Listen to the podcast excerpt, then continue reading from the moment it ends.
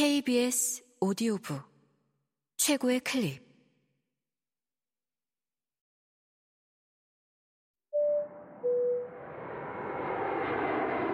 KBS 오디오북.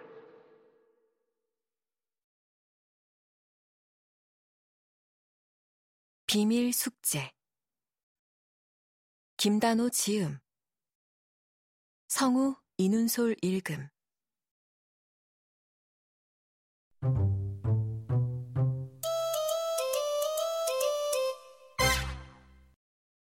1. 이곳에 없는 것들 이곳의 여름은 한국과 다르다.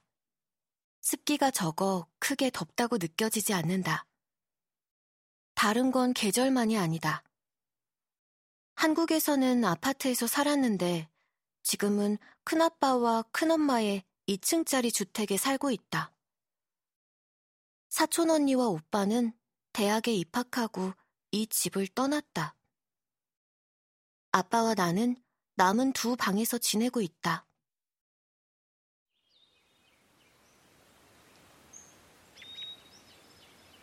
집 뒤에는 작은 마당도 있다. 나는 가끔 2층 사촌 언니 방에서 마당을 내려다본다. 큰아빠가 이곳에 이주하자마자 심었다는 제법 큰 나무도 한 그루 있고 낡은 농구대도 있다. 나는 큰아빠가 마당에 잔디를 깎을 때 나는 냄새를 좋아한다.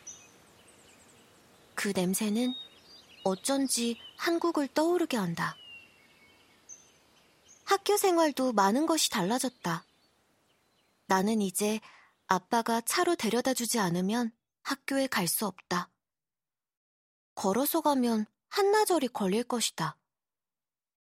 학교에는 나와 비슷해 보이는 얼굴이 거의 없다. 머리카락 색도 피부색도 다양하다. 여기에서 태어나고 자란 아이도 있지만 나처럼 살던 곳을 떠나온 아이들도 많다. 이곳에 오고 처음 몇 개월은 한국과 너무 다른 모습이 신기하고 재미있었다. 요즘에는 꽤 자주 한국이 그립다. 특히 여기에는 없고 한국에는 있는 것들이. 여기 학교에는 급식이 없다. 나는 매일 도시락을 싸갖고 다닌다. 학교 근처에 떡볶이 집이나 펜시점, 학원도 없다. 별다른 일이 없으면 거의 매일 학교가 끝나자마자 큰엄마의 차를 타고 집으로 돌아간다. 크게 불편하지는 않지만 좀 심심하다. 무엇보다 절친. 이곳에는 절친이 없다. 절친이란 절대 다시는 만날 수 없을 만큼 친한 친구를 말한다. 나는 절친이 둘이나 있는데 안타까운 건 둘 다 한국에 있다는 거다. 미래와 현욱이와는 미리 시간을 정해두고 매주 한 번씩 영상통화를 하고 있기는 하지만 그거로는 부족하다.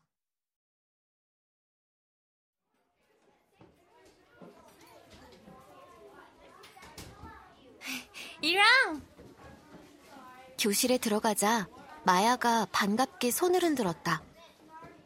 마야는 이 학교에 오자마자 사귄 첫 번째 친구이다. 마야는 네팔어로 사랑이라는 뜻이라고 한다. 마야는 내 이름을 제대로 부르기 위해 나를 부를 때마다 혀 끝에 잔뜩 힘을 준다. 한국과 다르게 이곳 아이들은 랑이라는 소리를 내기 어려워한다. 자기들 멋대로 랭으로 발음하는데 마야의 이랑이 그나마 내 이름과 가장 가깝다. 마야는 피부가 가무잡잡하고 눈이 아주 크다. 어깨 아래로 내려오는 머리는 나와 같은 검은색이지만 자세히 보면 진한 회색빛이 돌고 자연 곱슬머리로 약하게 구불거린다. 동그란 은색 안경을 쓰는데 그게 진짜 잘 어울린다. 만약 소설 해리포터 시리즈의 헤르미온느가 실제로 존재한다면 마야처럼 생겼을 거라고 생각한다. 내가 이렇게 말하자 마야는 하지만 난 해리가 더 좋아. 그래서 일부러 이런 안경을 산 거야. 하며 빙긋 웃었다.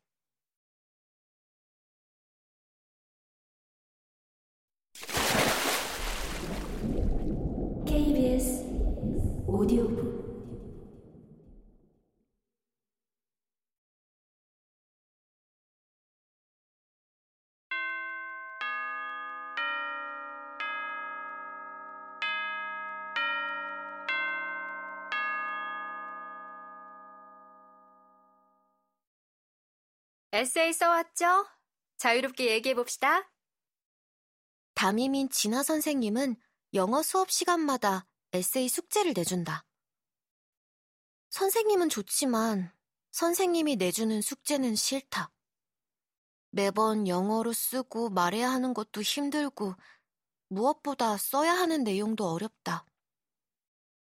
차라리 책을 읽고 감상을 말하면 편하겠는데 선생님은 내가 좋아하는 냄새, 가장 최근에 울었던 기억, 볼 때마다 웃음이 터지는 장면 같은 걸 쓰라고 한다. 내 평생 수학이 재밌게 느껴질 줄이야. 이곳의 수학은 한국에 비해 진도가 느리다. 내가 암산으로 간단한 계산만 해도 아이들은 감탄한다. 역시 한국인은 다르다 하면서. 이런 얘기를 들을 때마다 한국인이라서 수학을 잘한다라는 생각은 우습다고 생각한다. 한국에서는 얼마나 많은 아이들이 수학을 싫어하는데. 이번엔 폴이 얘기해볼래? 선생님이 손짓하자 폴이 공책을 반으로 접어 자신이 써온 걸 읽기 시작했다. 오늘의 에세이 주제는 내가 겪은 인상 깊었던 일이다. 폴은 이곳에 오기 전의 일을 이야기했다. 그때 소매치기가 아주머니의 주머니를 털고 있었어요. 나와 형은 그걸 목격했지만 어떻게 해야 할지 몰랐습니다. 경찰에 신고하기에는 시간이 부족했고 우리가 직접 알리기엔 무척 무서웠습니다. 폴 역시 나처럼 이곳으로 이주한 남자아이다. 폴은 태어난 곳을 떠나 이곳에 오기 전까지 여러 나라를 거쳐야 했다고 들었다. 폴의 에세이 숙제는 무시무시하다. 누가 강도를 당했다든가, 마을에서 총소리가 났다든가, 영화에서나 나올 법한 얘기를 한다. 처음 폴을 봤을 때 나와 같은 나이라고 하기에는 너무 키가 크다고 생각했는데 알고 보니 나보다 두 살이 더 많았다. 내 피부와 머리카락 색에 약간의 갈색을 섞으면 폴의 것이 된다. 눈동자도 환한 갈색이다. 평소엔 말이 없는 데다가 무뚝뚝한 표정 때문에 다가가기 어렵다. 흥미진진한데? 그래서 어떻게 했니? 어떻게 했어, 폴? 선생님은 마치 인기 드라마 시리즈를 보는 것처럼 잔뜩 기대에 찬 얼굴로 폴을 바라봤다. 폴의 얼굴이 굳어지더니 아까보다 더 딱딱한 얼굴로 빠르게 말했다. 결국 형과 저는 아주머니에게 사실을 알렸고 화가 난 소매치기가 우리를 밀쳤어요. 그때 넘어지면서 바닥에 부딪혀 이마에 상처가 남았습니다. 영광의 상처구나. 영광의 상처야. 진아 선생님이 호들갑을 떨자 아이들이 영광의 상처를 보기 위해 폴 쪽으로 고개를 돌렸다. 폴은 화가 난 표정으로 약간 고개를 숙이고는 공책 위에 가지런히 두 손을 올려두었다. 나는 폴의 오른쪽 이마에 난 선명한 흉터를 발견했다. 흉터는 길게 내려와 폴의 눈썹 가운데를 지나가고 있었다. 해리포터의 해리도 이마에 상처가 있다. 폴, 끔찍한 일을 겪었구나. 하지만 넌 정말 용기 있었어. 선생님이 폴을 향해 빙긋 웃어 보였다. 진아 선생님은 늘 우리에게 칭찬을 듬뿍듬뿍 해주는데 그게 기분이 좋으면서도 익숙지 않아서인지 낯간지럽기도 하다. 폴의 멋진 경험담에 이어서 누가 말해볼래? 아이들이 여기저기서 손을 들었지만 진아 선생님의 눈은 나를 향해 있었다. 손바닥에 땀이 나기 시작했다. 이곳에 온 뒤부터는 한국에서와 달리 발표하는 게 쉽지 않다. 하고 싶은 말을 먼저 머릿속에서 영어로 바꿔야 하니까. 일행, 네가 말해보는 게 어때? 너의 모험담이 궁금한데 말이야.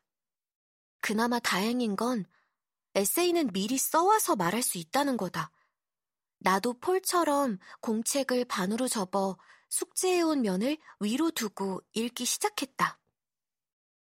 한국에 있을 때 텔레비전 방송에 나간 적이 있습니다.